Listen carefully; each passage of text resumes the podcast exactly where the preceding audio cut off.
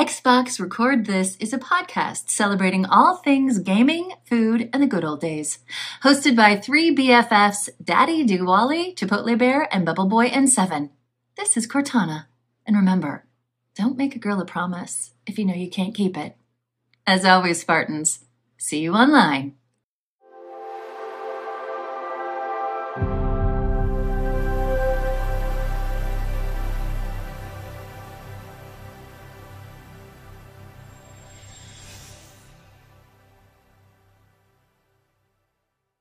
Oh, hello.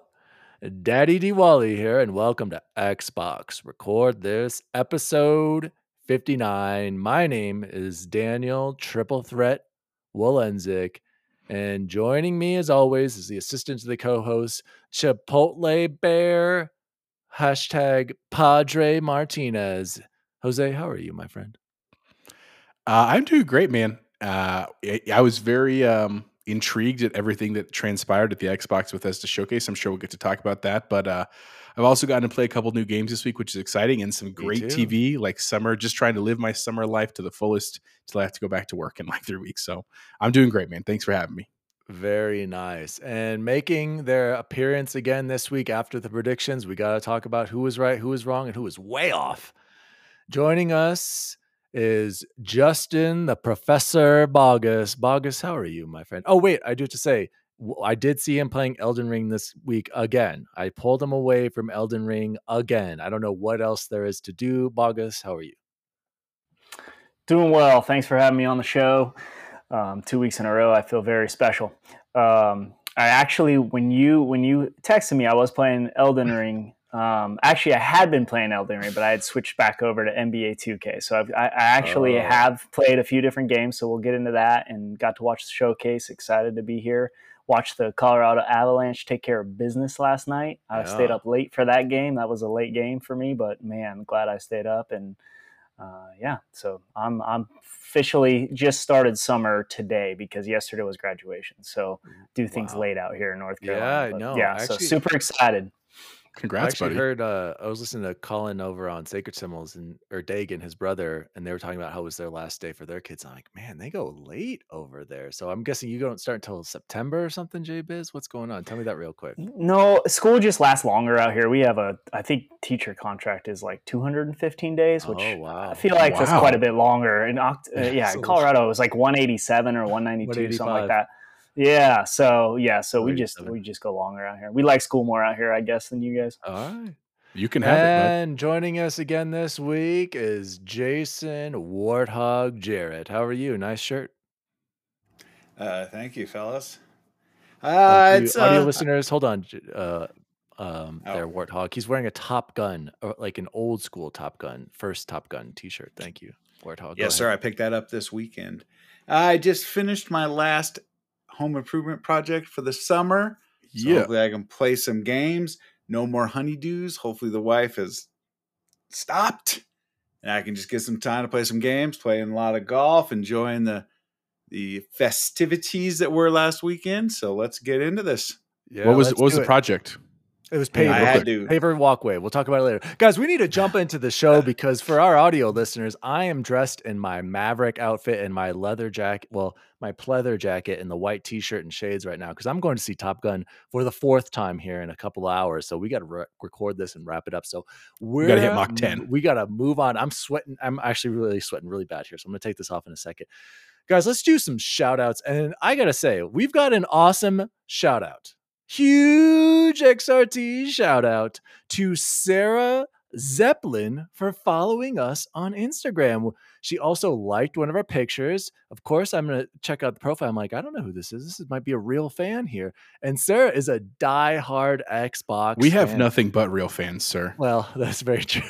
But for real, she had pictures at the Xbox. What was it? The Fan Fest that just happened before the showcase. So huge shout out, Sarah. Congratulations on going to the show. We'll have to talk about that sometime. Please write into the show and tell us all about it. So shout out to Sarah Zeppelin, and also huge XRT shout out to Miss Sarah Marie, aka my sister, for following us on YouTube. I believe she followed us after the gun debate.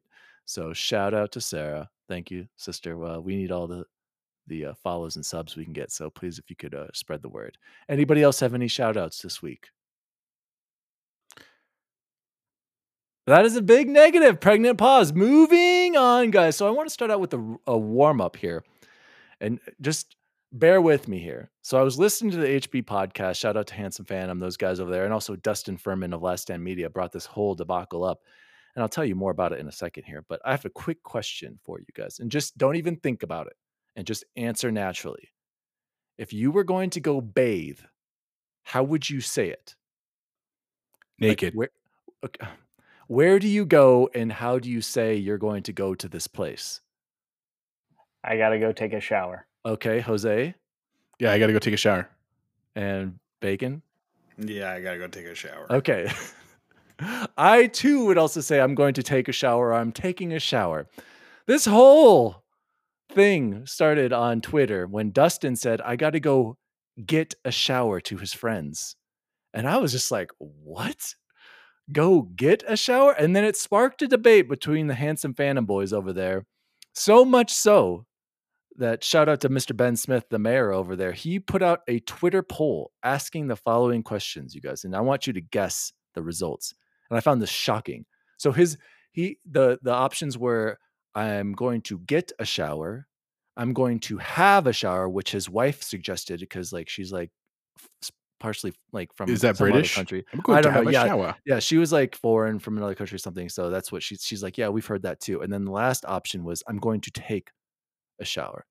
So does anyone want to guess the percentages for those three options? Who wants, let's hear your get. I want to get a shower. I'm going to get a shower. I'm getting a shower. What percentage of votes do you think that was?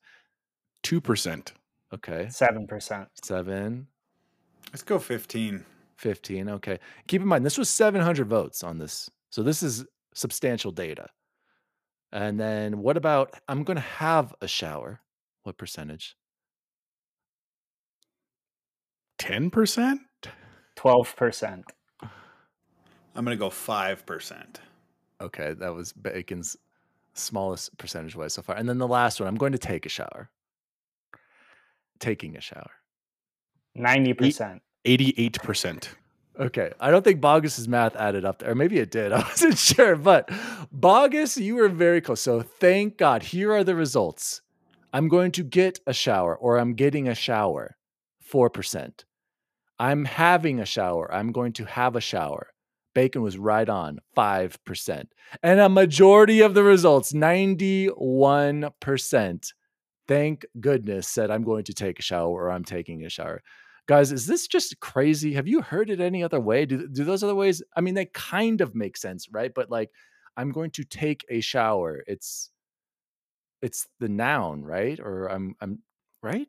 I mean, I guess semantically, take is a weird thing to say. I'm going to take a shower. Like, where are you taking it from? Where are you taking it to? Getting a shower. But it's just the colloquial way that we say we're going to bathe. I'm going to go take a shower. Okay. Well, go ahead, Bacon. They do say a lot of weird stuff on the East Coast. So I'm assuming that's coming from the East Coast. It is. But they are in Pennsylvania. Yeah. And then one of the guys on their crew is also a Canadian. So they're very bizarre over there. And I agree. But I asked Allie the same question. She's also from Western Pennsylvania.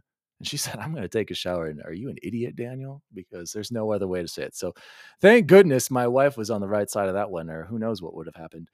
Guys, that was the warm-up. I hope you appreciated that. Let's jump right into our predictions. Sadly, Jose, I want to let you take it over because I'm assuming you've got the results here.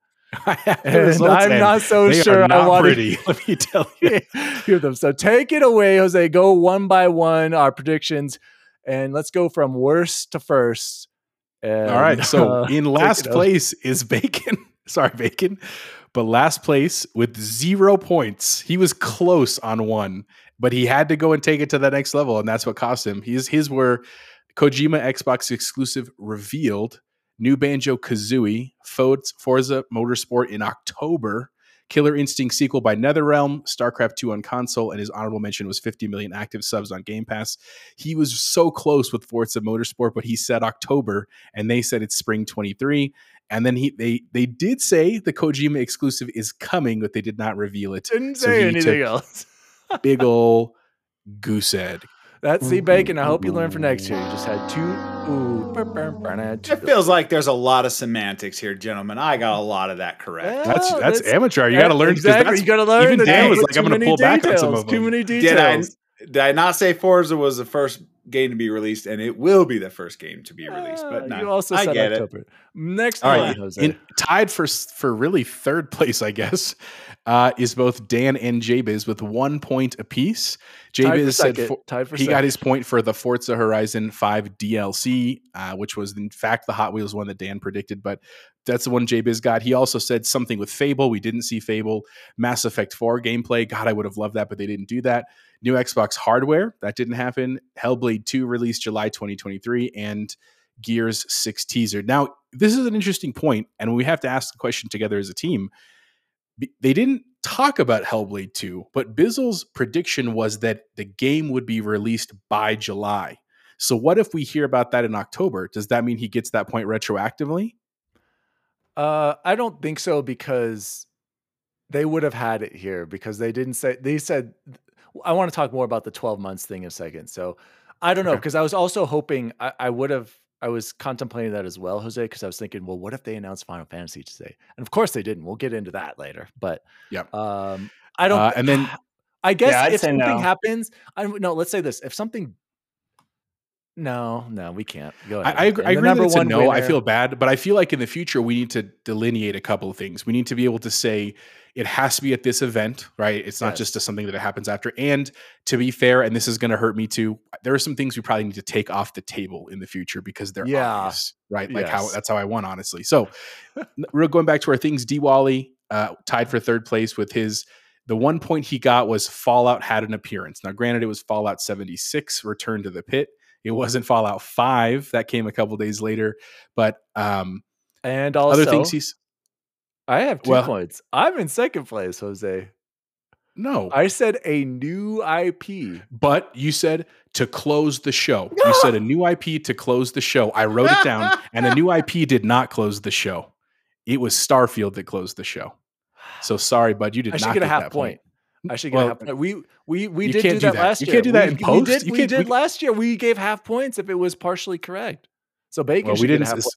Well, you didn't win. It doesn't matter. True. His other ones, Final Fantasy VII Remake on Game Pass, Machine Games, Indiana Jones, or Wolfenstein 3, a new game from Compulsion, the new IP to close the show, and Avowed gameplay, which is honorable mention. Oh. And my winner with 2 points, so it's not like I did great, was Starfield. I got the Starfield gameplay and Redfall gameplay were my 2 points. My other ones were Gears of War Collection reveal. They didn't do that. New id Software game, but not Doom. They didn't do that. They did do Activision Blizzard games, but they didn't do Spyro, Crash, or a third game. Like I had said, they really just did Overwatch, basically. So at the end of the day, we're just very bad at predicting. That's really what it comes down to. Yeah. I do want to add this, though. I think our predictions would have been better if they had said ahead of the show, this is for the next 12 months. And let's segue into the games showcase right now with that topic. At first, I wasn't too high on this conference. But then after reflecting and thinking about it, I loved it. Do I think it was their best? No, I think last year was their best. But do I think as far as showing games and what was playable in the next 12 months was incredibly smart? Yes. And I hope they continue this. Everyone was complaining afterwards, like, where's this? Where was this game? Where's Avowed? Where? Guys, wait. It will come. And when they show it, that means it's coming sooner than later. I will always remember when Final Fantasy VII Remake was announced in like 2015. That game didn't come out for 5 years. I don't want to wait 5 years for games. Reflecting back, yes, these weren't like super crazy bangers. I would have loved to have seen Indiana Jones. I would have loved to have seen what Avowed was. But in the end, I'm so glad we know what is coming in the next year. And there's a lot of great games. So very quickly, everybody, give me your quick reaction to the show and what you would give it out of 5. I give this show a 4 out of 5. It was a slanger, not quite a banger 5 out of 5 like last year, but solid. So Bogus, tell me, how would you rank the conference overall and quick thoughts on it? I think if you compare it relatively, right, to, you think about what we just had, State of Play, you know, even when IGN, or I'm sorry, some of the Summer other Games things Fest. That came out. Yeah, thank you, Summer Games Fest. You know, I thought it held up very well against those. And I think just overall there was probably a little bit underwhelming. But that's because last year there was just so much news that came out. I do agree that it would have been nice to know ahead of time that they were going to focus on 12 months. I think that would have tampered expectations, and overall people would have walked out of there a little more excited. Because you're right. As you're watching it, you're like, oh, okay. Oh, okay. And there were 3 or 4 big ones. I can't tell you how, and we'll talk about it, but I'm stoked about a few of them on there. And so just because of that, you know, and knowing that these games are going to come in the next year is very exciting. So I'd say 4 out of 5 is a very fair rating, and I'd probably be right around there, 3.75, 4.25, if we're gonna, you know, get into nitty gritty. But I think that it was good overall, not great, but good and exciting, and I'm excited to see what comes. Chipotle Bear, I was really pumped, man. For my rating, if we're sticking to integers, I'd give it a 4 for sure. I mean, if we can go into decimals, I would go a little higher, like a 4.25, for 2 reasons. One thing I really didn't want to see at the actual showcase, knowing that it was already 90 minutes, because I heard that before it started. I was like, okay, it's going to be 90 minutes. I didn't want to see a lot of like the developer like talking, and it's not because I don't want that. I do want that. I just didn't want that during the showcase. And they really didn't do a whole lot. They did it a few times. Right. They did it a few times. That's why I didn't give it a higher rating. But overall, they were pretty good about like, bam, and then this, and bam, and then this. And it just, for 90 minutes, they did this. And the part that I think it was weirdly both annoying and exhilarating for me was that every time they were like, day one Game Pass, like that's how they introduced every freaking spoil, like trailer and gameplay was like day one game pass, and they were definitely trying to hit that home, especially in the wake of Play Pass coming out for PlayStation. But honestly, that was so exciting to me. I mean, like, literally it didn't even matter if I didn't like the game, because I was like, well, I don't have to pay for that. I can play it if I want to and try it out. And for the ones that I did like, and there were quite a few that I probably wouldn't have like known by name, but as soon as I saw the trailer, I was like, okay, that looks interesting, I would try that. I was thrilled, right? Like, I think they did a really great job. I know there are some critiques. We're going to talk a little bit more about Starfield and Redfall. I'm going to save some stuff for then. But overall, I thought it was great, man. Again, for 90 minutes, I was pretty thrilled. Like, I was pretty excited. Yeah. Like, oh, what's next? Oh, what's next? Like, so that's why I think a 4 or a 4.25 if we're getting deep into it. I agree. I think the pacing for the most part was good. Some of it, maybe this, like when I got the Flight Simulator, Sea of Thieves, Fallout, whatever. But I did want to point out, Jose, they've been learning about, remember in the beginning, they'd be like, Xbox exclusive, first day one console launch exclusive. But now it was just big giant letters and nobody was saying anything. So I feel like they're taking in some good feedback and learning, like, just show it. You don't need to say it. Everyone kind of makes fun of that. So Bacon, what are your thoughts overall, of the quick thoughts on the conference, and what was your ranking? I'm going to actually go with a 4.5 on this one, and here's why. I know everything I am playing for the next year in Game Pass. What was it, 32 of the 36 or something? It's a big number. That. I know what I'm playing. Microsoft is always in a case of they're damned if they do, damned if they don't. We show big reveals with no gameplay, and they catch heat that there's no gameplay. So they focus on gameplay, and then they catch heat that all they did was focus on gameplay. They did a great job with gameplay. Nailed it. Right. So I think what they could have done to really set this off was even a splash screen of something in the distance, something to build the hype, something to show. But they literally focused solely on the next year in Game Pass. And there's a lot of games in here to play that none of us are going to have to come out of pocket for, with the exception of the Forza Horizon DLC. So I really enjoyed it. There's a lot of games in there I'm interested in. Would it had sweet to see an Indiana Jones something or a Wolfenstein something? Sure, but maybe that's being saved for XO or the Game Awards or something bigger, with a bigger, grander stage. So I like what they did here, and I think our predictions would have been much better off. But looking at some of these games, could any of us really have called a lot of these? So I'm not sure our predictions would have been much better, but overall, I really did enjoy it. Yeah. And I sorry, I was plugging in my phone there, Bacon. I completely agree with you. It's like no matter what Xbox does, they're always screwed. They when you think about it, eliminated the CGI. Mostly, there's a few, a sprinkle of them. Fantastic, all gameplay. Oh, what's weird? Why wasn't there anything bigger or further out in the year? It's like I can't stand it. I want to stay positive. I've been so tired of the Twitter streets, and Bacon, I've been telling you to stay off of them.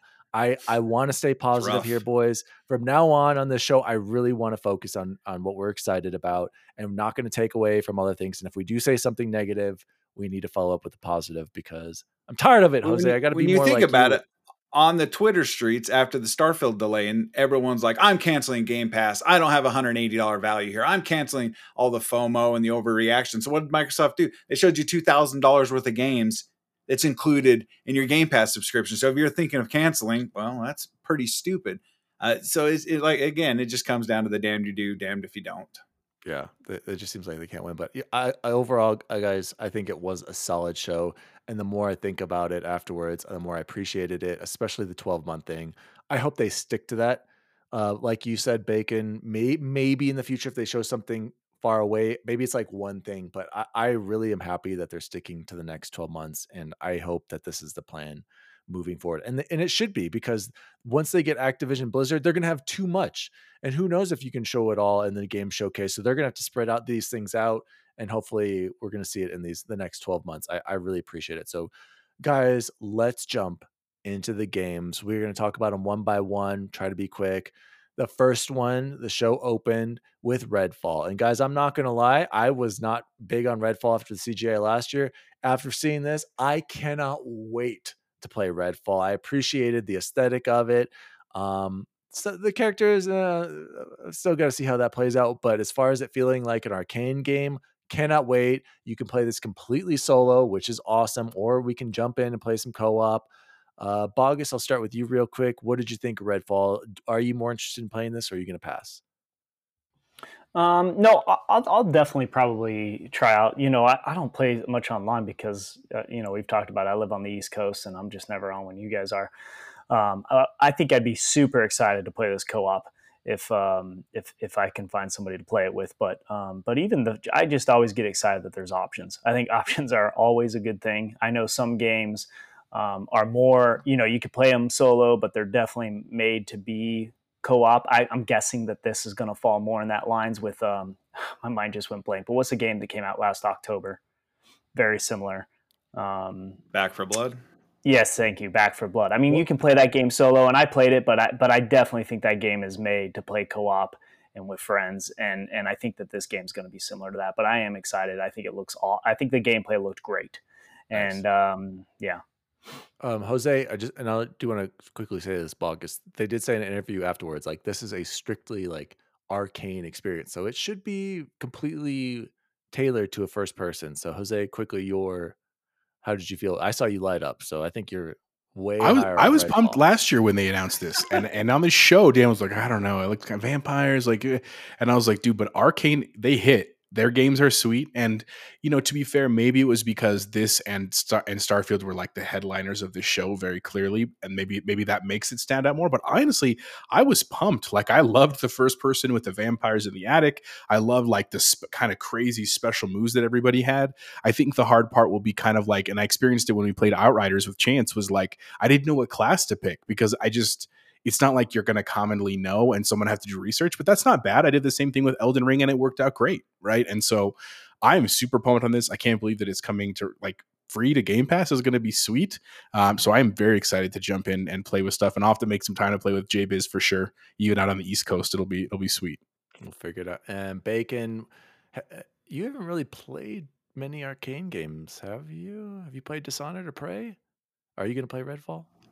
I have played Dishonored 2, probably halfway through it. Based on, it does look very arcane. It looks incredible. I was a little, whatsy when last year's reveal, but this one really did hype me up. Individual characters, each having their own special traits, their own special weapons, their own special play styles. So it would probably give each and every one of us at least 4 chances to play through the game if we main one, main the second, main the third. You know, it's a classic Xbox style game. It's designed to be in a party. It's designed to be friends. It's designed to be social. You know, the zombie thing has been so overdone over the past decade or so. You know, seeing vampires is a complete different take on it, and it's gonna be fun. It looks like, you know, the world where you shift into the, you know, the other realm or the other universe or whatever. Wow, that's, you know, pretty dope. So I believe it's going to be a blast, and it's coming to Game Pass. So hey, let's just play it, boys. Yeah. And let's move into the next one, Hollow Knight. So here's the thing. I got to play Hollow Knight. I haven't played it, J-Biz. I know I need to play it. I will play it. I promise. It's on my list. I'm going to play this because it looks incredible, but I want to play the first one. Jose, have you played it? I have, and it was great, man. Cordy Morgs is a big fan too. If you need help, he's a good resource too. Did you beat it, Jose? I did not beat it because it's. I'll be honest with you, Dan. It is not easy. Like it's in the realm of like Super Meat Boy, where it's like deceptively simple, but like some of the timing on it is pretty rad. And the one thing that I think slowed me down, if I'm being honest, just real quick, was that you don't get the map until like you're into the journey. And so for the first part, you're really just kind of exploring blindly in this 2D world that made it a little bit challenging, but it's a cool game. I got excited when I saw the Silk Song thing because it was a cool game. I'm glad they got a sequel for it for sure. Yeah. No date still, but Bacon, any interest in this as well? Or did you play the first one? I do come on and off of this one. It fits my game style, my play style. I'm not sure why I haven't finished the first one yet, but yes, it's a platformer. It's side scrolling. It's 2D. It's speed. It's timing. It's jumping. Classic gaming at its finest. And this thing was such a internet darling. This thing's been teased so much, and at the PC game conference and all that, just people are losing their mind when Silk Song coming out. And what do you know? Papa Phil delivered, and we get it in Game Pass. And then let's close with Bogus, because I know you're very high in Hollow Knight. So how pumped were you when you saw this, Bogus? Yeah, very excited. You know, looking back on it, it definitely should have at least been an honorable mention prediction for me, just because I have followed this, and Silk Song's been teased out for a very long time. There's quite a huge cult following in Hollow Knight. And I would say Hollow Knight's almost mainstream at this point. So many people have played it, and so many people love it. It is long, Dan. It's 40 plus hours if you're going to play it at least. And if you're going to go for 1,000 out of 1,000, it's probably longer than that. I do not suggest that being a game you go in there thinking you're going to play Chivos. Just go in and follow your New Year's resolution and enjoy it and play it, because it is enjoyable. It's difficult, but man, really, really fun. So I am very excited. It's probably, I can only think, I mean, obviously if you take Starfield out of the equation, because Starfield, everybody, that's their number one game. But if you take that out, this is easily in my top 2 or 3. Very nice. Well, this next one I am very high on, and this kind, I loved everything about this trailer. High on Life. And I should have remembered the guy who wrote on, I saw a comment on Twitter saying, it looks like Sunset Overdrive and Doom had a baby, and I am all for this, you guys. I loved the comedy in Sunset Overdrive. I loved the comedy in this trailer. I know nothing about Rick and Morty. Of course, I've heard of it, and I know it's this very popular cartoon. I am pumped. So does anyone want to add something quickly on High in Life? Bogus, will you play this, or is this a meh for you? I don't think I'm as excited about this one. I mean, there was a lot of feedback, but I definitely, if it gets high ratings, I mean, I will play it, but it's not going to be one of the first games I jump on or am excited about. And Bacon, what about you?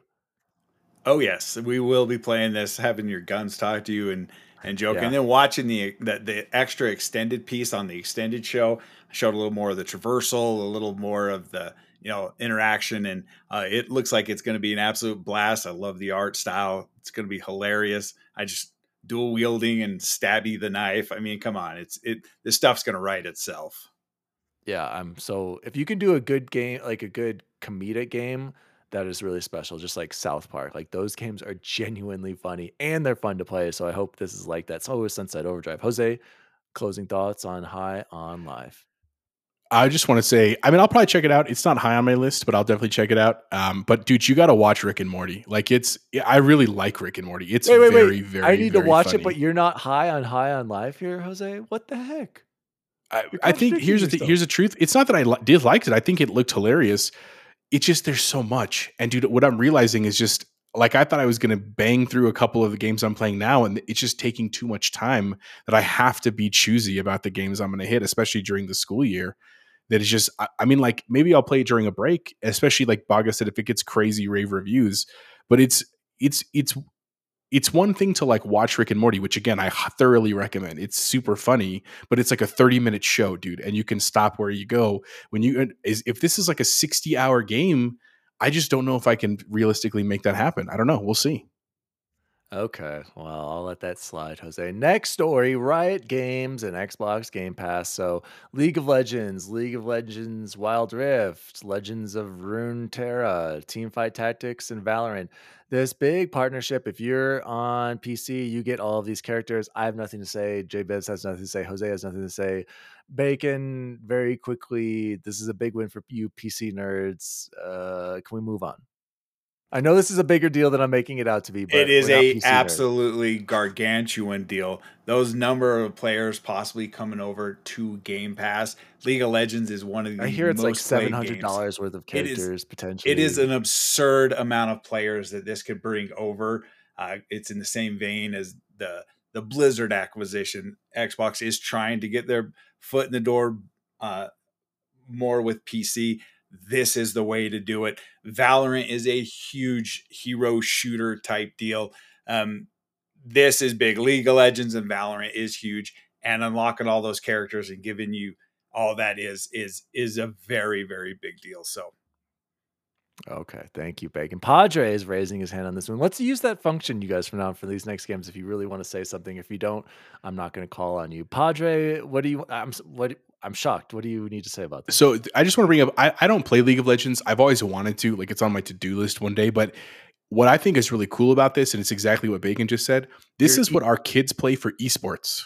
Yeah. Like esports kids play this, and the esports are growing. Like it is super rad that that's coming to Game Pass, because again, it's just going to get more people on our side. And yeah, I don't play Valorant.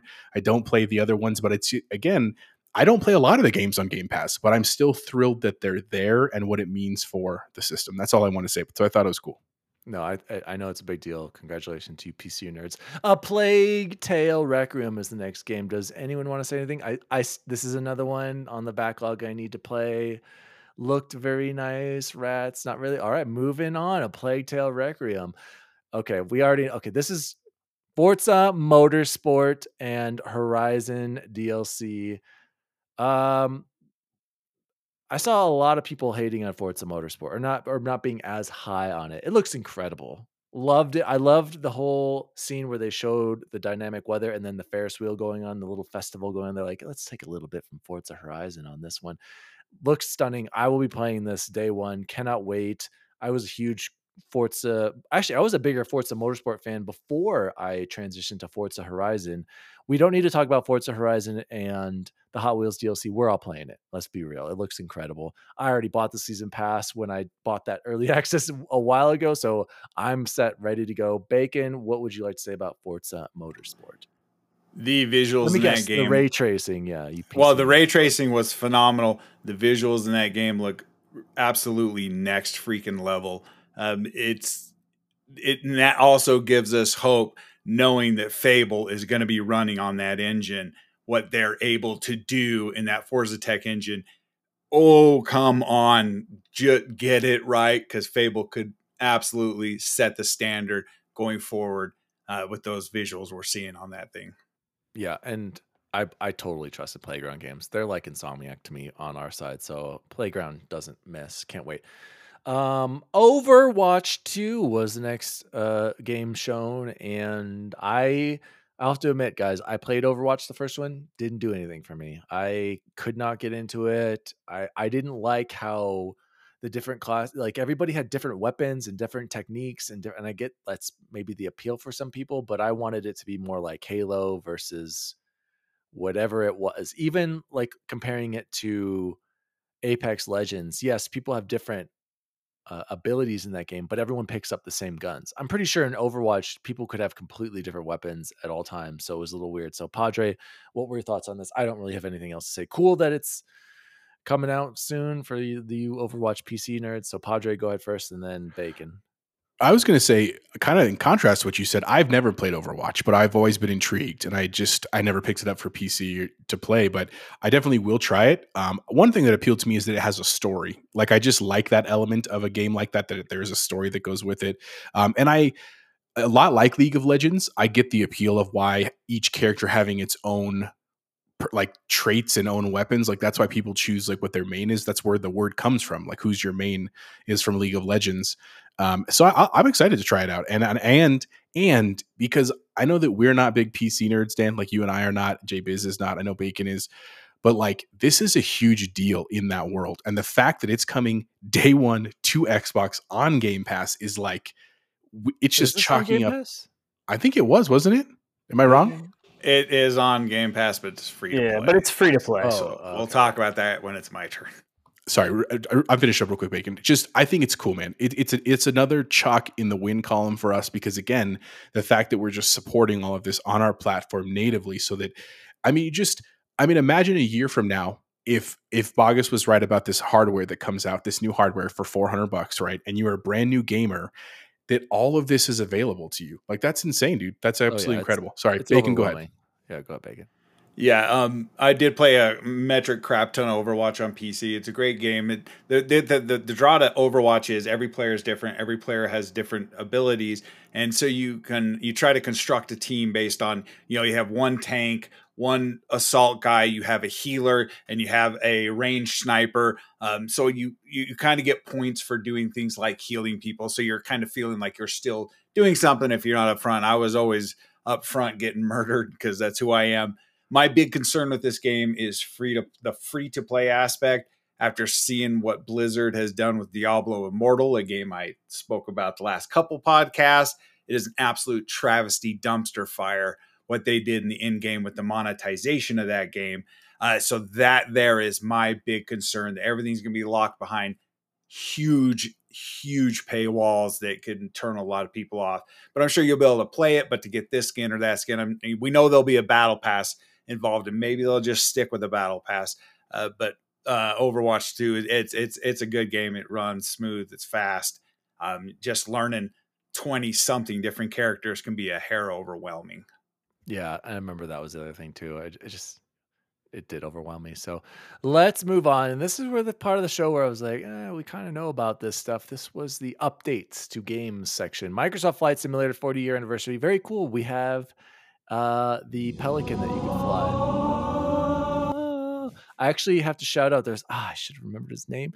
I watched on YouTube. He does a lot of Flight Simulator streams, and he did the Top Gun Maverick challenges. So cool, you guys, worth your time to watch. I wish I was this good, have my, my little flight stick and all the gear and everything like that, but I don't have the time. Let's be real. There's just all this comes down to time. Otherwise I play that more. Elder Scrolls Online and Fallout 76 DLC. I'm one of the people who enjoyed Fallout 76. I've always thought about going back to it, but I just don't have time. There's too many games. Otherwise, I would go back. I feel like Fallout 76, it came out in a rough state, but it is definitely improved. Arc 2, another CGI trailer with Vin Diesel. I have no idea. Nobody knows what this game is, what's going to happen. I didn't play the first Arc. Anybody have anything to say? No, this is where everyone was falling asleep. And I did not know that Vin Diesel was an Audi on the belly button. I learned that during this part. Okay, moving on. Scorn. Speaking of Audi belly buttons, Scorn. Every time I see this, this bizarre game, it's disgusting, and the aesthetic is crazy, but I'm not going to lie. I'm going to play this spooky, weird-looking game and be grossed out, and I can't wait to see how they gross me out. So, Jose, you're our resident spooky guy. Are you going to play this? Anybody? I will absolutely play it. But I agree with you. Even like the more I see it, I'm just like, this is bizarre, dude. Like, and it's like Geiger. Like Geiger is the same artist who is like the source material for like Aliens, like the Alien movies, the Xenomorphs. Yeah. But this is like the Geiger that was like very sexual and grotesque and stuff like that. So I mean, if it wasn't on Game Pass, I don't know if I'd pick it up, but since it's going to be on there, I will definitely get a shout. I mean, it'll be maybe it's a perfect game for Halloween. It'll come out about that October 21st. So we'll see, man. But yeah, it looks like something. Okay, and then the next one, and I believe this is the one. This is one where I was like, "What is this?" Because this looked super cool. Flintlock, The Siege of Dawn. Bogus, I need to hear a reaction to you on this one. This is a third-person action adventure. I got a mix of Souls combat with some recore powers, and this screamed Souls combat to me. And I specifically remember these guys, I'm pretty sure the ones who made Ashen, which was another game that came out on Game Pass a long time ago, which I believe was also Souls-like. Bogus, do you know what game I'm talking about? Did you see this? Do you remember it? This is the one with that. It was the female protagonist. Do you remember? Yeah. No, I'm very, very excited. I only got to watch bits and pieces when it was live. This is one of the ones where I was walking across the room, saw this, and took note of the timestamp. And so I could come back and watch it later. So I came back and watched this trailer when I was coming back through it, and very excited. This one and probably two others would be the three that I was most excited about, but this was one of them. I'm very excited. It definitely has a Souls feel to it based off of what the gameplay showed. And you guys know I'm a simp for Souls-like games, so very, very excited. And I will definitely be playing this one the day it comes out. Nice. Anybody else have any thoughts on Flintlock? Nope. Okay. Bogus, I'm right there with you. I thought this game looked really super cool. Coming to Game Pass. Cannot wait. Next one, I'm guessing, is a skip for us. Minecraft Legends. Is this like an RTS game? My 5-year-old was like, ooh, Minecraft. Yeah, ooh, exactly. Minecraft. He was excited. Jose, any of your kids, they didn't get into Minecraft, have they, Jose? No? They're not there yet. Maybe, I don't know if they will be, but one time I tried it with Victoria. Like, it was like a date night. She was like, let's try Minecraft. All my kids played. I was like, I've never played it. All right. And I didn't get it. I didn't get it either. I respect it, man. To each their own. And if that's your world, cool, man. I hope that you love it, but it just doesn't do it for me. That's all what she said. The only thing I did on Minecraft is built when my daughter first got into it. She's 10 now, but when she was about 7, she got into it and she was excited about it. So we went into creative mode and I got on YouTube and found one of these mansions you can build, and I built her this mansion. It took me probably 4 hours. It was awesome though. But it was fun, you know. So now that's her house, you know, and she's built an entire world on top of it. But it's cool. That's a cool Dad of the Year right there. I love it. Bacon, did you have something to say real quick? Yeah, it's Minecraft IP is the biggest game on the face of the earth. I don't play base standard Minecraft, but I did play through Minecraft Dungeons and really enjoyed that. Yeah. And this is an RTS, so it's probably going to have, lots of similarities to that. So it's probably going to be fairly big. It's Minecraft. They put them on Smash Brothers. It's going to be big because I saw on who tweeted it out? Benji Sales. He tweeted out the top viewed trailers, and number one was this game.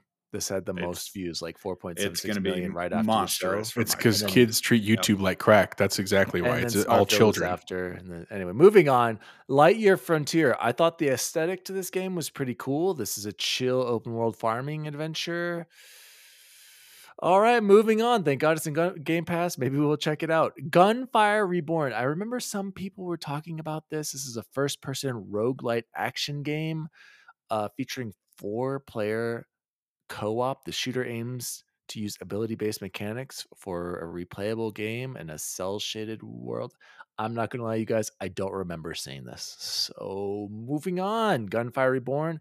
Next one, though. This one looked very cool. Jose is and Bacon all have their hands raised. The Last Case of Benedict Fox. So, Bacon, you talk to me first, and then, Jose, tell me why you're excited about this Metrovania title narratively set in 1925. When it started with the first part of this trailer and the old car and all that, I'm like, oh, what do we got here? Then the gameplay started. This is the game that caught my eye, even probably over Starfield. I absolutely love this kind of game. I mean, it is up there. It looks like it. The art style, I love platformers. I love Metroidvania, roguelites, all of it. It is going to hit. I just pray there's a decent story and everything works out. This bad boy flat caught my attention.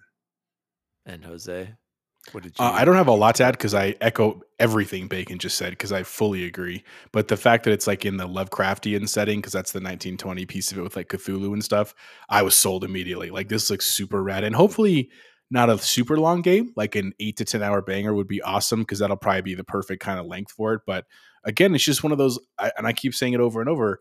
I love that this stuff is on Game Pass because, like, would I buy it if it was like $40 on its own, or even 30 or 25? I don't know. But the fact that it's there, I will definitely play it. And for the people that made the game who clearly put like the love into it, I'm super happy to see what their artwork is for sure. Yeah, I can't wait to play this as well. This was one of the standouts for me, too. The next game was As Dusk Falls. And I got to say, I want to hear, does anyone have anything to say about this? I appreciate the art style, but it's got a lot of time, and I'm just trying to figure out why exactly. But Bogus, tell me what stood out to you about As Dusk Falls? The story, maybe? No, I was going to say the same thing as you. But I think what it is I just don't think there's too many of us in this group, maybe none of us, who love these walk simulators. There's just, that's what this looks like to me, is just a drama you're going to walk through. There might be some cool, like Firewatch, you know. Dan, did you play Firewatch? That was a game that I played, and it just, I got through it, but when I was done with it, I thought, you know, these types of games, because it was beautiful, it was a cool game, and the story kind of kept my attention, but I'm all about gameplay and action games. And so, you know, that was going to be my question, is why did this game get so much coverage? A lot of people talked about it. I know Mr. Matty Plays loves these types of games. He talked it up. He's very excited. So, you know, it's got a place. Will I play it? Probably not. Yeah, I know. I've heard a lot of people talk it up. I think Greg Miller was all about this, you know, Kind of Funny. He's all about these. I used to love the walking simulators, but now I'm just like, guys, I got to play. I limited time. I got to have something that I'm actually playing and enjoying. And that's why I love The Walking Dead. But after that, and I got really into those Telltale games, but now I'm just like, I don't know. And anybody else have anything to say about this? All right, moving on. Naraka Blade Point. Two people immediately wanted to talk about this. This is an action adventure battle royale set to be released this year. I guess it's big. I think in other countries, I remember them saying, or I read about or something. Bogus, tell me why. I'm surprised. You're excited. Yeah, I'm stoked. This is one I got excited about, and because I saw this gameplay, I don't know, in October, I think is when it came out, and I saw it on YouTube and thought, man, why can't I play that game? Oh, because of course it's PC. So when I saw this, I was stoked because I've gotten into the Fortnite Battle Royale thing and playing with my daughter, and so this just, it looks like it takes all the things I love.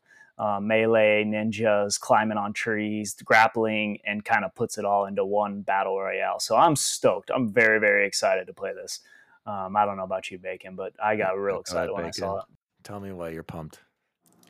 I see this trailer and I'm thinking Crouching Tiger, Hidden Freaking Dragon, one of the great movies.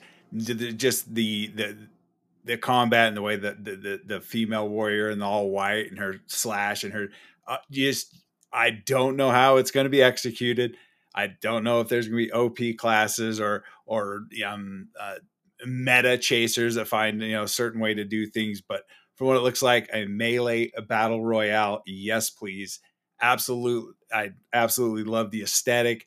It looked incredible. It absolutely. I pray this thing hits because my eyes perked out saucers. I'm like, what? I didn't even know this was on PC. This is the first I'd seen of this game, and it was absolute fire. Next up was Pentiment. Technically, my only almost, it should have been a correct prediction, a new IP from Obsidian, a 16th century narrative adventure set in Bavaria. This is supposed to released sometime this year. Nobody's raising their hand. I will try this because I think the director or writer is Josh Sawyer. Is that, am I right on that, Bacon? Yeah, it's Josh Sawyer's love child, American, his own passion. I'm looking him up right now. What did he write? I'm guessing Fallout New Vegas. Yep. So Neverwinter Nights, Pillars of Eternity. See, these are games I haven't played besides New Vegas. So this, for a lot of people, was a game that, you know, they were expecting more of, but this is a small team. It's along those kind of like a walking simulator with a little bit of interaction and platforming, maybe, Bacon. I'm going to try it, but I guess nobody else wants to talk about it, so we'll move on. Grounded 1.0 official release. This is what I've been waiting for, guys. This is one that I'm excited to play. I've specifically been holding off on trying this on Game Pass because I was waiting for the official release. With this happening in September, you can count on me to be Honey, I Shrunk the Kids and play Grounded finally, because I've been waiting for a long time to try it. Cannot wait. Jose, when are we going into the backyard? I don't know, but that's exactly what I was going to say, man, is that when this came out, I think it was last conference came out, I was like, that looks awesome, but they were like, it's only a beta, and everybody like was years, right? But everybody that played it said, like, the bummer is you could really only play like half of the first level and you can't level anything up. And so I was like, nope, I'm just gonna wait, because again, we have plenty of other stuff to play, so I wasn't worried. But now that they said it's the full release, I thought it looked awesome. Like, I loved Honey, I Shrunk the Kids as a kid. Like, I didn't want to be Rick Moranis. I don't know who wants to be Rick Moranis, but I thought it looked awesome. I'm super pumped to play it in September. I mean, again, that's gonna be a hard time of year to do it, but yeah, we should definitely jump in, man. That'll be a perfect time where I'll already finish the battle pass for Halo, right? So clear multiplayer time right there, so it'll be good. All right, next game, Erban Shadow Legacy, is a cyber stealth platformer set in a dystopian future. I'm not gonna lie, you guys, I don't remember this, but if it's a platformer, I'm all in, and I'll try this on Game Pass. Nobody else needs to say anything. Next big game, and this is a huge. I was just gonna say I probably will play this one because it did catch my eye, and I think it looks good. Actually, no, looking at the art style, I do remember this. This stood out to me as well, Bogus. We're on the same page. I will definitely be playing this game. But the next one, cannot wait. I thought this looked fantastic and much improved. Diablo 4. Who wants to go first? I cannot wait to go looting and go through the dungeons and fall asleep while I'm playing. Bacon, let's start with you, and then Jose, and then Bogus. Yeah, I thought that trailer was absolute fire again. The favorite thing is post-conference that come out that they said it is a full-price game. Any microtransactions are going to be solely cosmetic. Diablo is crazy popular. My best friend is out of his mind right now for this game. He's got way too many hours in the mobile game right now. So again, with Blizzard and their monetization scheme, everything's got me concerned. But it sounds like this thing is just going to be a standard full price title, and most likely will be in Game Pass if the acquisition goes through. So not like an uber nerd fan of Diablo, but I do enjoy the games. And so this will be a definite play. Yeah, I'm right there with you, Bacon. I never played any of the Diablos until 3, and I loved 3, and I thought it was really cool. So I feel like this looks like it takes it to another level. So Jose, give me your thoughts, and then we'll pass it on to Bogus. I echo a lot of what Bacon just said. The only thing I want to add that I just noticed from the trailer, I mean, the Necromancer was cool. I don't know if that'll be the class I play, but I noticed, I don't know if you guys did, that the camera seemed a lot closer to your character. Like, I feel like in Diablo 3, you were a lot further away. You could see a lot more of like the earth around you. But I actually kind of really liked that it was closer, just because it would force you to be more efficient and like specific with your weapons and your spells and that kind of stuff. I thought that was a really cool touch, and of course it looked absolutely just freaking gorgeous. And so I'm definitely excited to play. Bogus, what do you got, man? So somebody who has not played a Diablo game yet, and I'm seriously considering buying Diablo 3 and playing it. Can you believe that I've not played a Diablo game? And yeah, so cutscenes in Diablo, it's fun to play, and Bogus would love playing it. Yes, Bogus, definitely. If it's on sale or $20 right now, whatever, buy it. It's worth it. Yeah, and I probably will, but very excited to if something comes up and that one just doesn't make it, I will definitely be entering Diablo 4 because it did look amazing, and very, very excited. Yeah, I'm shocked. Bogus, yeah, definitely worth your time. Next game, another update, Sea of Thieves Season 7. Guys, I really want to love Sea of Thieves, and I'm not gonna lie. I downloaded it and I boot it up every night just because it is so beautiful. I still think it's one of the best looking games ever. This update, I thought it was funny how you can name your own ship, and what was the name, Jose? Like Booty McBootface. Fantastic. You can customize everything now. More updates. My problem is, it's just. Bacon, you said you have to be with friends. I want to play it by myself. I want to have my own pirate adventure. You know, I want to. I tried the pirates. I did the first chapter, I believe, and it was fun. I played with Snelling and Nico, and we had fun. But it's like almost a little too basic with its combat, and but the aesthetic and the world and exploring is so cool. Like it's such a great base. Yeah. But I will say, this is where I'm seeing that. Vertical banding, you guys. The bigger the OLED you get, you guys, it's real. The vertical banding, my gosh, it's so bad in HDR games. Jose, raising your hand, talk to me. I think Bacon had something to say, or Bogus first. Sorry, I don't cut them off. Yeah, I was just gonna say, if you played the Pirates of the Caribbean parts of that story, they were really well done. It was nice to have a structure, something to do. This truly a sandbox game where you go out and find your own fun. That's the whole point of this game, is to go. The best time I had was with me and my little brother drinking beer and underneath the ship, getting drunk and puking in each other's face. Had to have laughed like 40 straight minutes doing nothing but getting fake drunk and puking in each other's face. But it does look incredible. So having story content or anything that's going to lead you down a path, I think the game really does need. So I haven't played it in a while, but that's it. I echo a lot of the same things. I mean, I think this looked really cool. The features, if I was super into the game, I think I would love them. Like I think of Ben from the Handsome Phantom podcast. I'm sure he's pumped about a lot of this stuff. The one thing I just say, similar to Dan's realm, is like, I really want to play it, but it's hard to play with friends. Like it's just the time that we get together is very little because we're just all playing different stuff at different times. And usually it's Halo or Modern Warfare. And the truth is, after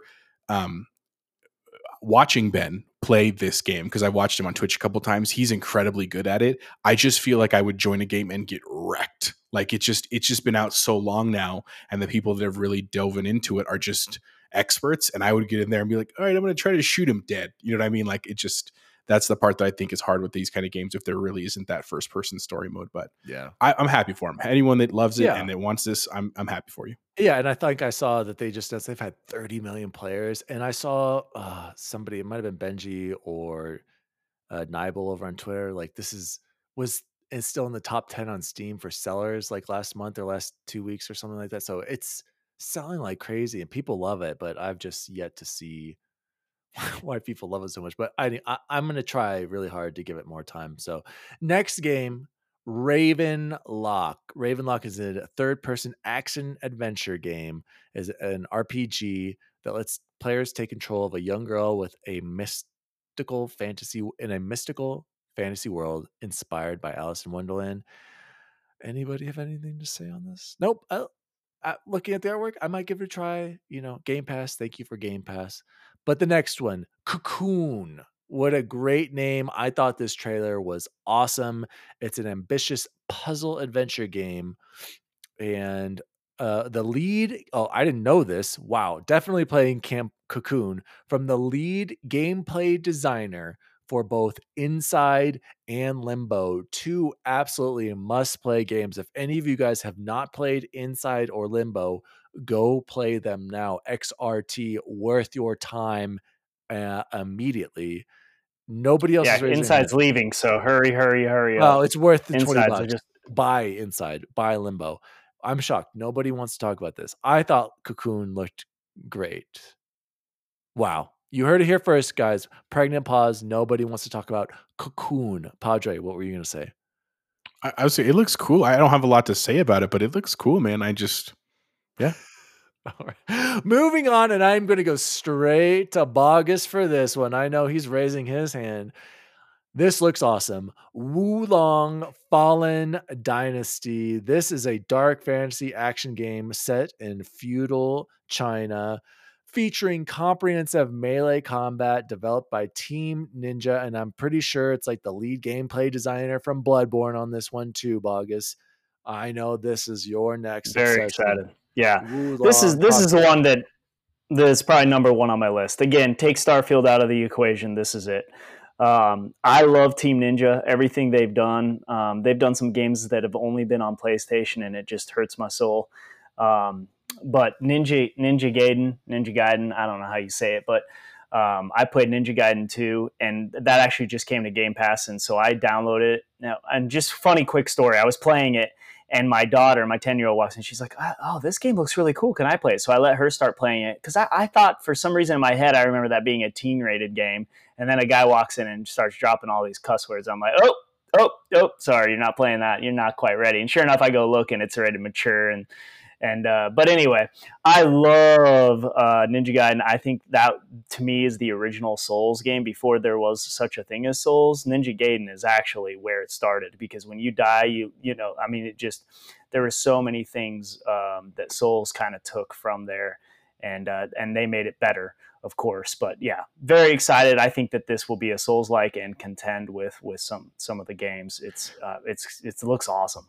August, what's your over-under for hours played on Wulong? What do you think it's going to be? Let's call it right now. Probably about 100 hours. I mean, I know over 100. Yeah, probably 100. Let's just put it there. I'll probably have a couple playthroughs on it if it lives up to hype. Anybody else want to talk about this? Yeah, all you got to say is Team Freakin' Ninja. The pedigree's there. It's going to be awesome. It's a fantastic setting. Definitely up there with my most hype game as well. Yeah. I'm gonna just shadow everything the Bogus just said because that looks fire. Let's go. And then the next one, and guys, I'm not gonna lie, I didn't think this day would come, and this was one of my other predictions that I considered doing, and obviously I picked the wrong one with stupid Final Fantasy is dead to me, by the way. Persona 3, Persona 4, and Persona 5 are finally coming to Xbox and Xbox Game Pass. And I'm pretty sure it starts with Persona 5. This is a huge deal. We're getting Atlus games, finally, the landmark JRPGs on an Xbox console. I tried, and I got pretty far into Persona 4 Golden on my PS Vita during Bros Bash 2014, Bogus. Maybe I'll finally be able to beat it. I see the draw to it, but then there are other times where I'm like, why am I going to school? Why am I doing jobs? If you haven't played Persona, it's like you literally imitate life and go through like a normal day. Then you have adventures later and go into dungeons. I know a lot of people are freaking out, and rightfully so. This is a huge, big, awesome deal for Xbox players. Bogus, talk to me about Persona. I was just going to mention, I remember you playing Persona on Bros Bash on your little PS Vita. I'm not excited to play this only because I just don't do turn-based very often. But maybe I'll try it. People love Persona. What I'm excited for is JRPGs representing on Game Pass. I know that there are so many people out there. Again, Mr. Matty comes to mind among them all who love JRPGs and have been talking. And it's been trending on Twitter, get JRPGs into Game Pass. Microsoft needs to start developing some of these relationships with Japanese game makers, and you can see that was an emphasis at this game show. And I think that actually is probably something, as I'm thinking about it right now, that they didn't get enough credit for. Obviously, among Xbox people, they did, but against critics, critics didn't say anything about the fact that they have gone above and beyond and really, really teamed up with some big Japanese game makers. And I think that that's going to pay dividends in the future. And that's what makes me excited about this. Yeah, no, so. Great point with this and the Wulong. Excellent point about getting the Asian developers on there. And also, Mr. Matty Plays better buy all of these, Bogus, and play them, because he often doesn't buy them on Xbox when they are available because he goes for trophies, and he's, you know, he needs to not contradict himself and support this on Xbox. So, you know, as a big time fan, I'm sure you watch his videos. Padre, real quick, and then Bacon, close off with your thoughts on Persona. I was just going to say I've never played these, but I've heard big things. My students love them, and I do actually like turn-based stuff. So I will definitely I'll check out at least one of them. We'll probably start with Persona 5 and go from there. I hear 5 like before. I just want to say, echoing what Bogus said, if you think about it in the lineage of the actual event itself, this was one of the last couple of big things they did before the show ended. So they were emphasizing it. I can't say it enough as well that I feel like, and I could be wrong, but I feel like Xbox listens. And Phil Spencer listens to what people are saying. And he's like, okay, let's do that next. Like, that's incredible. And in contrast to what we hear a lot about Sony just being like, nope, they're stuck in their ways and this is what they do. I think they are changing, for the record, because we can see some of that with Play Pass and some of the stuff they're doing there. But man, I feel real happy about the stuff we've seen. Bacon, finish this up, bud. I was just going to interject, sorry, real quick, that Phil Spencer, you mentioned him. He had this like smile on his face. It was almost like he knew, hey, this is to answer all you critics or all you people who have been talking about us. I mean, he just had this smile on his face when he made this announcement, and he came on specifically to make this announcement. I think that means something. Yeah. Great point, Bogus. Great point. Bacon. So you got to ask yourself, how in the heck are we getting this before the Switch? Like, that's when you think about that in the grand scheme of things. I think they're all coming. It might be a simultaneous release. I haven't looked into it. It's coming to Game Pass. But when they announced that it console, but I could have played this on PS5 because it was part of the collection, the Persona 5 Royal, and I never did. Not sure how much it's more. Yeah, I don't think it's going to be as being an ex-bot, as I've been called, and I've been called a pony in the last week by a certain someone. It's a huge get. When it comes down to the Xbox's goal to expand and get our reach in Japan, this is how you get it. You put these games on. This is continue to sell consoles in Japan, a place where Sony appears that they're abandoning for some reason. So I guess we swoop in. I'll try them. Not sure I'll like them, but I will try them. That's for sure. Yeah, definitely worth trying. But I don't know, but it's a big deal nonetheless. And then we've had a lot of awesome. This is where the show really for me was pretty dang sweet. Was, you know, the Cocoon, the Wulong, Persona is a big deal, and then everybody's favorite video game mastermind, Hideo Kojima, and his unnamed Xbox title. Literally, they just had good old Hideo come on and say, I'm working with Xbox. And that's about it. Big deal. But for real, Dan, what's the release date? Put a year on it. What do you think the year is on this game? 2027. No, I think it's sooner. I'm going 25. I'm going to go 25 or less, under 25. Nonetheless, I think this is a big deal. It's awesome. I mean, he did... I don't have the hoodie behind me. He did, you know, we are one of his productions. XRT is a Hideo Kojima production. You know, he's Hideo. Everyone loves him. It's a big deal. People are losing their minds over this. People often forget, though. I remember at the first Xbox One conference back in E3, whatever, he was on the stage for Microsoft for Metal Gear Solid 5. But it's cool to see him doing his own thing. I'm interested what this cloud game is going to be, but I don't know. Whatever. Hideo, lead us to glory, my friend. And Bacon closes off on the Hideo Kojima talk. Oh, my one point in my prediction that came across. I'm going probably 2020. I guess it depends how much time and resources he's putting into Death Stranding 2 as opposed to it putting into this. If he's serious about getting it out, we didn't get much from this. He's working with Xbox, and it caused some real anger and vitriol on Twitter, my favorite place in the world. But it is huge. It's a huge get. It's, again, trying to get more into the Japanese market, and that's exactly what it's for. And it's just a little burn to the Sony guys, and Phil knows what he's doing. I don't even think it's that big of a burn, though. Like, he's been on other platforms, but yes, traditionally he has been on PlayStation, but all of his other games are on Xbox, except for Death Stranding, right? And maybe Metal... I mean, 2 is, 3 is, not 4. 5 is, like, probably half of them, but big deal nonetheless. But let's get to the closing the show. Capping it off was Starfield. And I gotta say right away, This game looks ambitious. This game looks incredible.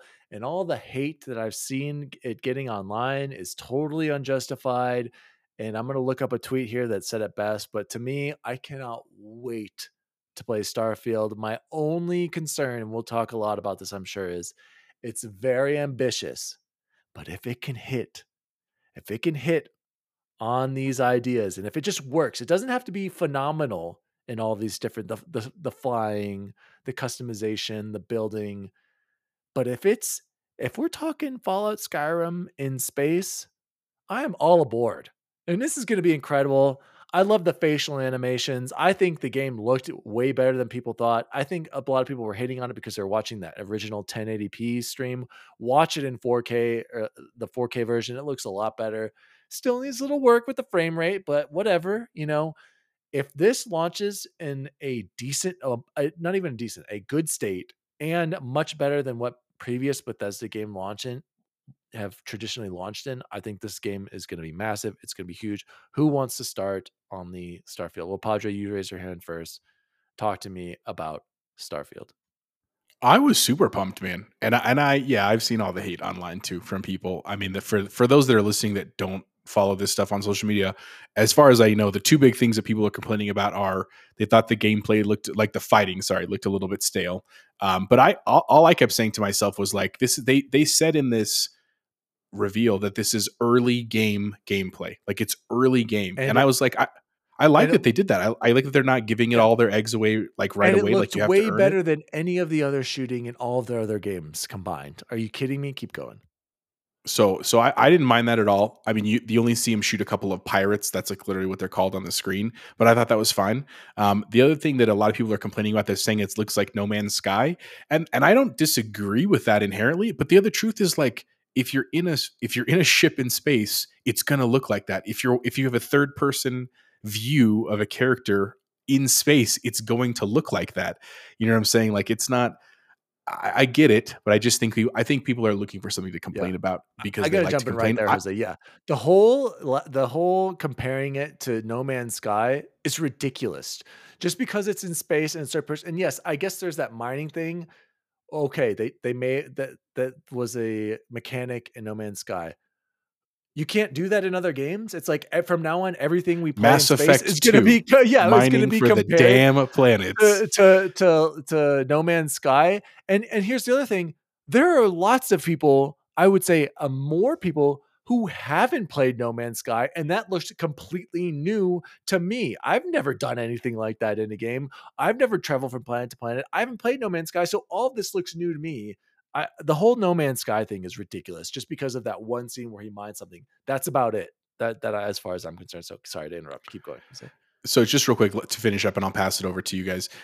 I was pumped, man. Like I've wanted to see the gameplay forever. I mean, it's definitely been hyped almost to the point where it was like overhyped, but I was thrilled. And I get that there are probably things people are concerned about. I have my own concerns, but here's the reality. When you started Skyrim, when you started Fallout 4 or New Vegas or Fallout 3, it was real basic and almost borderline on boring. But that's what you have to do. You have to stick with it. You have to get your build out. You have to learn the land. You have to know that there are monsters that are too strong for you and don't go for them. Like I actually really liked really quickly in the trailer that there was like a monster and he pulled out his gun like he was going to shoot it, and then he said, wait, let's just see what's going to happen, and the monster didn't bother him. It was more like an animal, and I was like, that's cool because it's like a living environment. You have to be calculated.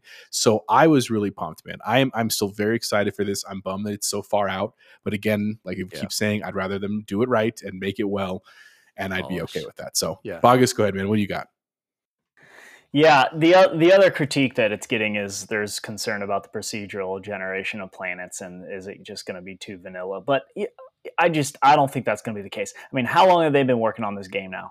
It's coming on 7 years, 8 years. I mean, it's war. What was that? 2015. Yeah, it's. I mean, so it's people have put time in, and Bethesda makes good games. And you can say, well, Fallout 76. Well, Fallout 76, yeah, it's completely different crowd. This game, that's right. This game was made to be like Elder Scrolls Skyrim, Oblivion, Fallout 3, Fallout 4. These are all amazing games. These are all games that I still go back to and play from time to time.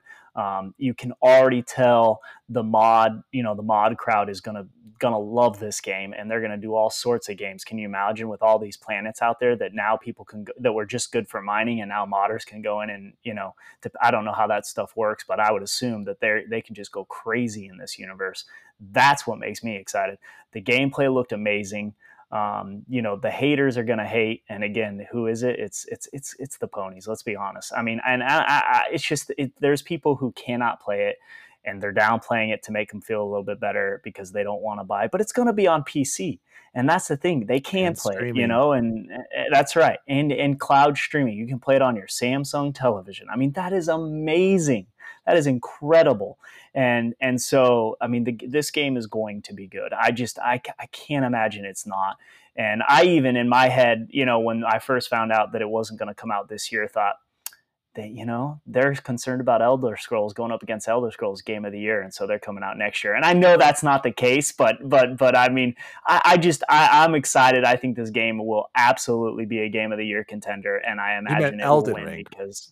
Right, Elden Bogus. Ring. What did I say? Elder Scrolls. Yeah, Elden Ring. No, you're right. I said Elden Ring. See, but here's the thing, though, Bogus. Next year's going to be so stacked. It's going to be crazy. So anyway, yeah, yep, cannot you're wait.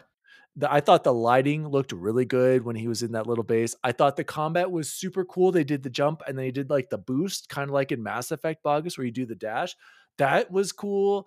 I liked, again, I want to emphasize, I thought their facial animations looked so much better than any game, hands down. Sure, it's not as good as The Last of Us Part 2 or these other Sony games, Horizon, but those aren't the same games, and that this game is trying to do so much more in a different way. Like, you have to give them credit with what they're doing. And I want to read Go ahead, Bogus. If they nail dogfighting in space, I mean that got me excited. I mean, it looks slow and it's but I think it'll just be fun. But you're not going to be spending too much time Rogue One out there, or Rogue Squadron out there. I want to read this quote. And I think it's summed it up perfectly afterwards. And this is Andy Cortez after they ranked the game showcase, and he's on Kind of Funny. He said, "I usually don't care for Bethesda games, but I genuinely think Starfield looks amazing. If you thought it looked okay, I have no problem with that.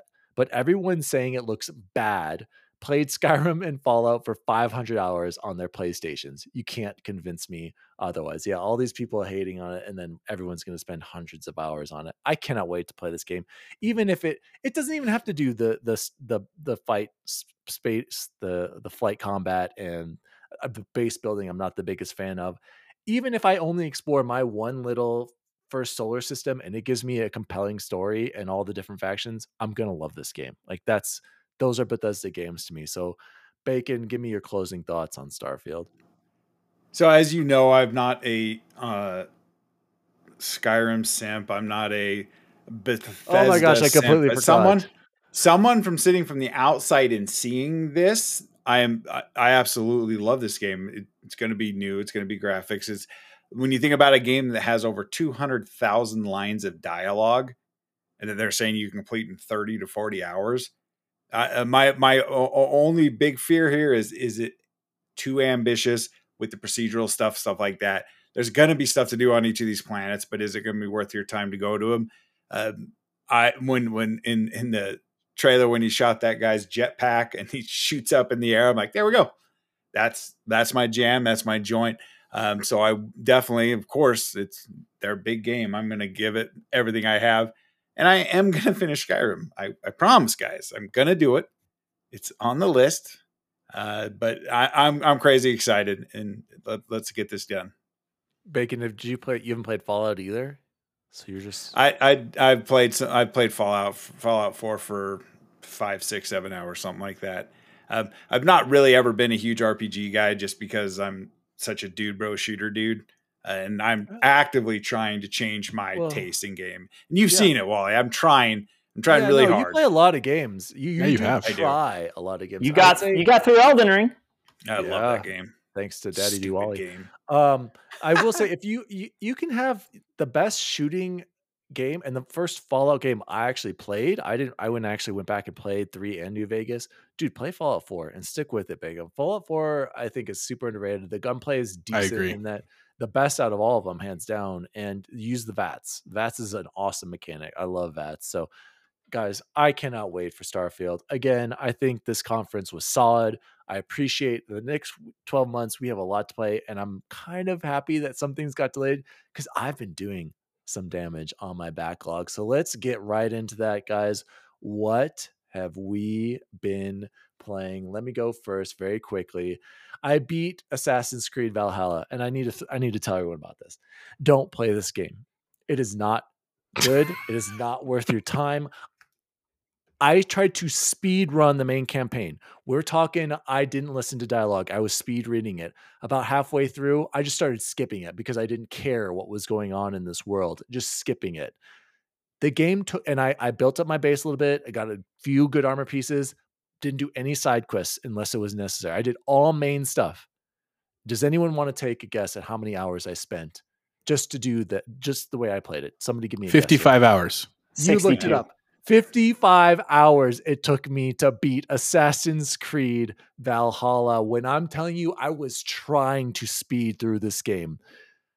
It's not good. Go play Origins. Go play Odyssey. And that game was bloated. Don't play Valhalla. My gosh, it's just not a good game. But then I played a really fun, awesome game, Resident Evil 3 Remake. I beat this in a span of like 3 or 4 nights, streamed it, had a great time streaming it. Jose even stopped by. Miso Pony was there. Spooky game. I'm trying to find this one clip. One of the hunters, Jose, in that dang hospital. Oh, he got me good, Jose. I know, dude. I love this game. Resident Evil, Bacon's playing RE2 right now. He's struggling over there. They had to put it down to assisted mode for him. And I don't blame him if you're not good with the ammo and getting headshots, but loved Resident Evil 3. 6 hours to beat it. My total playtime was like 8 hours because I did a few other achievements. And what I loved about it is also, I feel like every game, if you beat the main campaign and stick to and just do some a few side stuff, you should get 500 Chivos. And that's basically what I got on it. Loved Resident Evil, a game that respected my time. I can see why some people might not like it because it was so different from 3. I don't remember 3 very much from playing it on PS1, but I did play it and beat it. So shout out to Resident Evil 3. Can't wait to jump into Resident Evil 8. Maybe not next. My heart needs a little break from some of those tense moments. And that dang nemesis, he just wouldn't stop hunting me down. And then what was the last one? Oh, I started Trek to Yomi. And I got to say, I'm really digging this game, you guys. I did the first chapter. This is like what I wanted almost Ghost to be a little bit, just a simple, samurai game that's not too crazy and too open world. I love how linear it is. It's a very cool art style. Really, really digging Trek to Yomi. I'm so glad I started that. And that's kind of like what I'm playing in bits and pieces. I think I'm going to start Cyberpunk next. Bogus, what have you been playing? So still working on game 7 of Elden Ring, but I kind of am just playing it like 30 minutes at a time, when I just need a break from the other games I'm playing. So it has kind of finally starting to get pushed back to the back burner. Started NBA 2K 22. My career. Bogus, are you buying those packs again, man? Do I need to step in with your gambling? No. I'm not playing online. Don't worry, I'm not doing the whatever their Ultimate Team version is.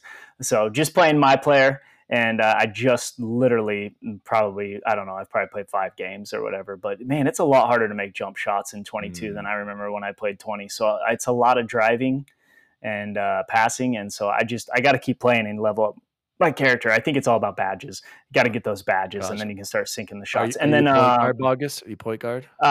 So I started as a point guard, but I'm thinking about starting. I want to play through as a power forward because it's just too hard to make jump shots. You have to be so good on that timing. Bogus, I just want to let you know, I forgot to tell you, we won our spring league on Wednesdays. Congrats, man. Again, I got the t-shirt. It's actually long sleeve with a little hoodie t-shirt. Love it. I'll have to wear it. I just told Christina the other night that I need to play something, but I want to freaking play something, maybe some basketball. I even thought about playing some inline hockey because I played inline hockey years ago. But anyway, I need to do something because I need to get in shape and enjoy doing it.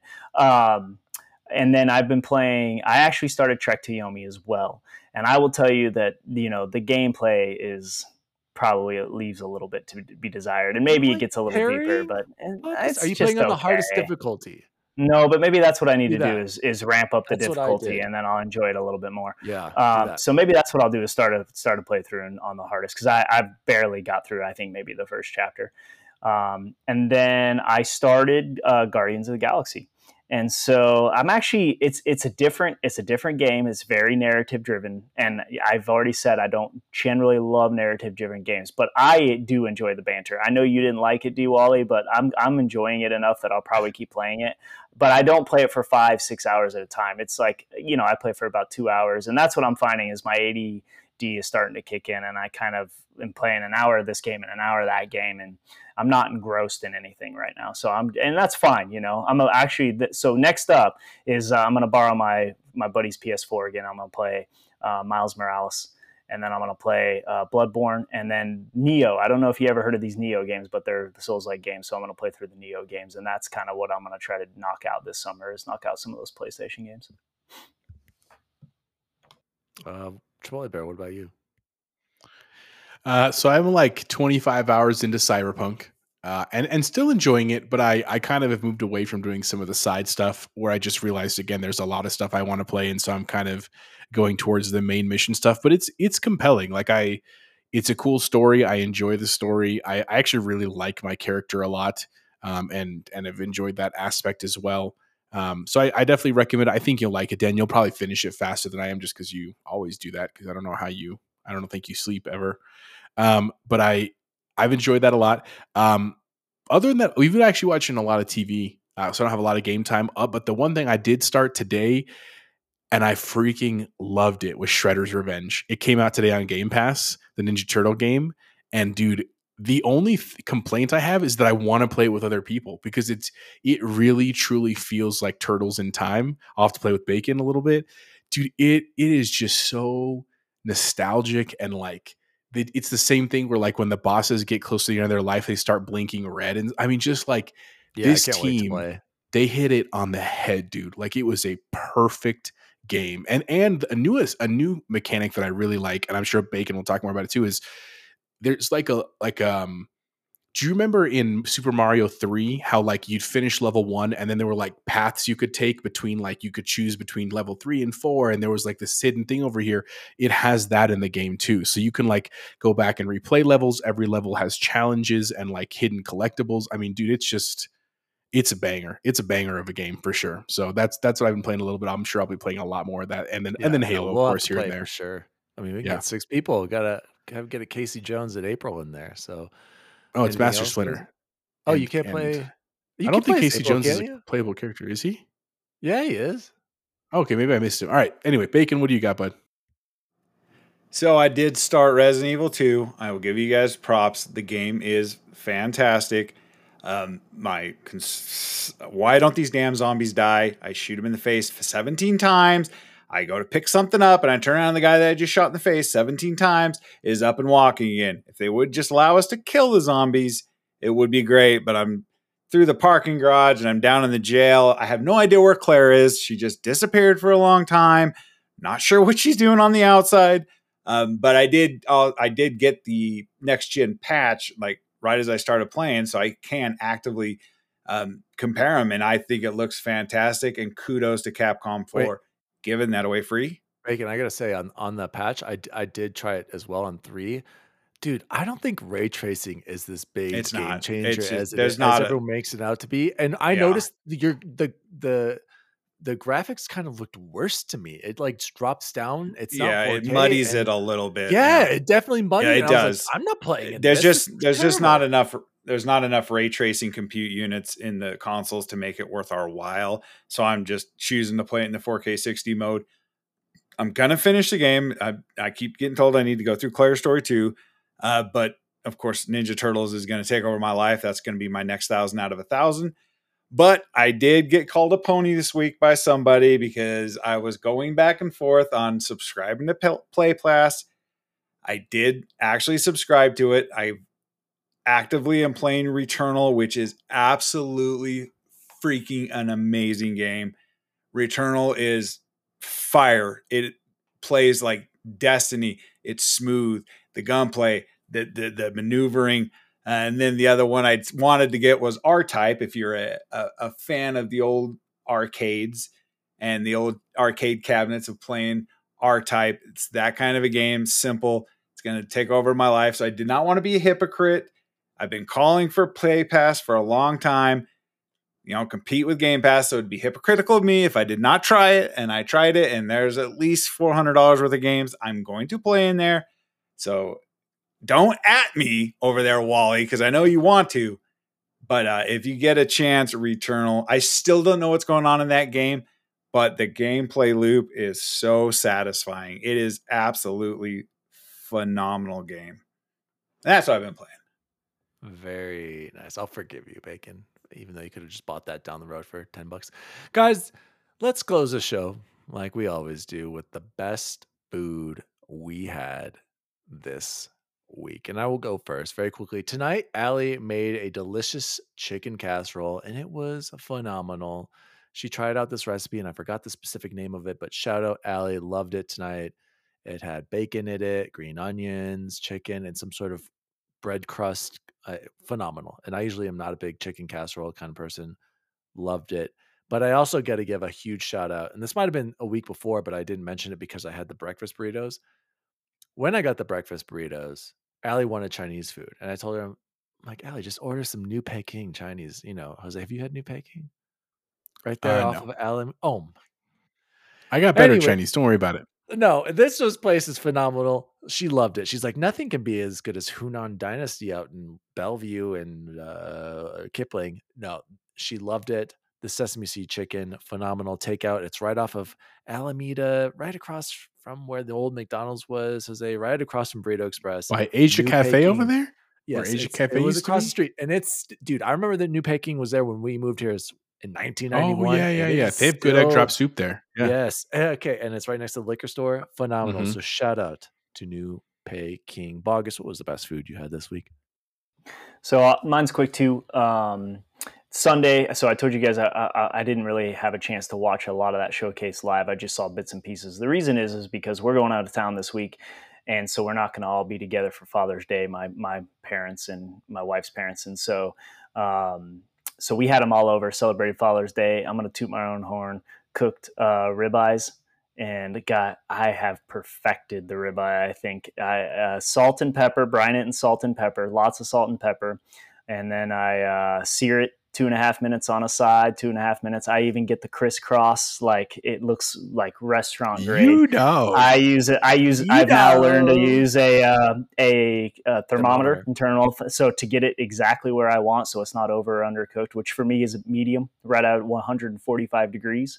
And then once you pull it off, stick it, stick some tinfoil, and you put a little butter on top, and then put the tinfoil over it. Let it sit for 10 more minutes. And it was dynamite. So yeah, cooked. They were, those thick ribeyes, not cheap. I think 3 ribeyes were $60 because they were like 15 ounces. They were big ones. And so 4 of us split 3 of them. They were amazing. So yeah. Shout out to Bogus and his ribeyes. I'm getting jealous over there. Bacon, what was the best food you had this week? Was it yesterday? The wife smoked up some, on the Traeger, a couple steaks, made some mushrooms and some asparagus. And I always add corn to every meat plate I have, so it was pretty heavy on the veggies, but it was pretty solid. And today I had some really bad KFC because my trainee didn't pack his lunch and made me take him to KFC. It wasn't very good, but. You didn't get the fried. Did you get the spicy chicken sandwich. Yeah, that's the only thing you need to get there. I got a 3-piece crispy meal with some mashed potatoes. Bad decision. I like Daddy's chicken, bacon. I like it. Whatever. Don't listen. I think it was poor service more than anything. But yeah, so dang COVID set. Life of a diabetic. And Jose, close this off. What was the best food you had this week? Well, real quick, I got to tell you, you need to take Allie to Imperial Dragon on like Sheridan and Mississippi. No, too far. That's way too far. Well, if you want good Chinese food, that's where you can get it. In the hood. New Peking. Okay. Thank you for that. So actually 2 things. I just wanted to also mention that tonight we had Domino's Pizza for the first time in years. And it was pretty good. I got to give it to Dan. That's his favorite takeout place. It was really good. We had one of my wife's college friends came over. We hadn't seen them in a long time. And so we ordered Domino's pizza. We got, I just like the classic pepperoni, but we also got a feta spinach that was actually really good. Like that's really not the kind of pizza that I would ever order. That's what Allie gets. But did you get the pans? All pans, right? Well, that's what the ones I eat. My wife gets a veggie thin crust. That's what she likes to eat. Ooh. But it was good, man. I got to give it to you. But the best thing I had this week, but the thing I actually wrote down was the green chili Philly from the Taste of Philly, which is over by Southwest Plaza. Sounds fantastic. It's a Philly cheesesteak, but with green chili in it, dude. And it is a banger. 12 inches. You told me about this place. I need to go. That's what she said. Yep. It just is really, really delightful, man. So if you're ever over by Southwest Plaza, check it out. Taste of Philly. Absolutely worth your money and your time. Guys, this has been Xbox Record. This episode 59. Thank you so much for listening. We hope you enjoyed our reactions to the showcase. We cut a few news stories there, but we'll get to them next week. My name is Daddy D Wally, aka Triple Threat. You can find me at Daddy D Wally on all social media. You can also follow the show at Xbox Record This on all social media. Please write us in. Claire, where were you this week? Sarah, I'm going to need you to write in. Talk to me. Talk to us about the FanFest. Please write in. Bogus, where can people find you? In a dark corner socially. All right. Bacon, where can people find you?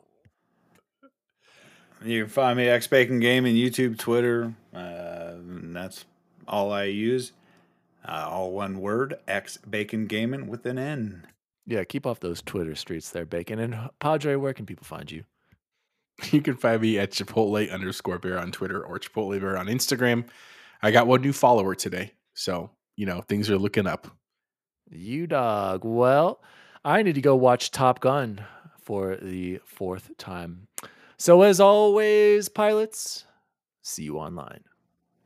See you online. See you online. See you online. Hey, Doc, we better back up. We don't have enough road to get up to 88. Roads? Where we're going, we don't need roads. Jose, next time I need you to have the, you're going to see some serious shit when this thing gets up to 88 miles an hour. I got to see it for a good show. Xbox Record This is a podcast created by Daniel Wolensik. You can follow him at Daddy Diwali on all social media.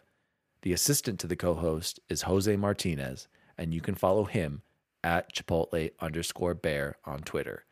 The assistant to the co-host is Chance Siegel, and you can follow him at BubbleBoyN7. You can follow the show at Xbox Record This on all social media. If you'd like to find out more about the show, visit xboxrecordthis.com.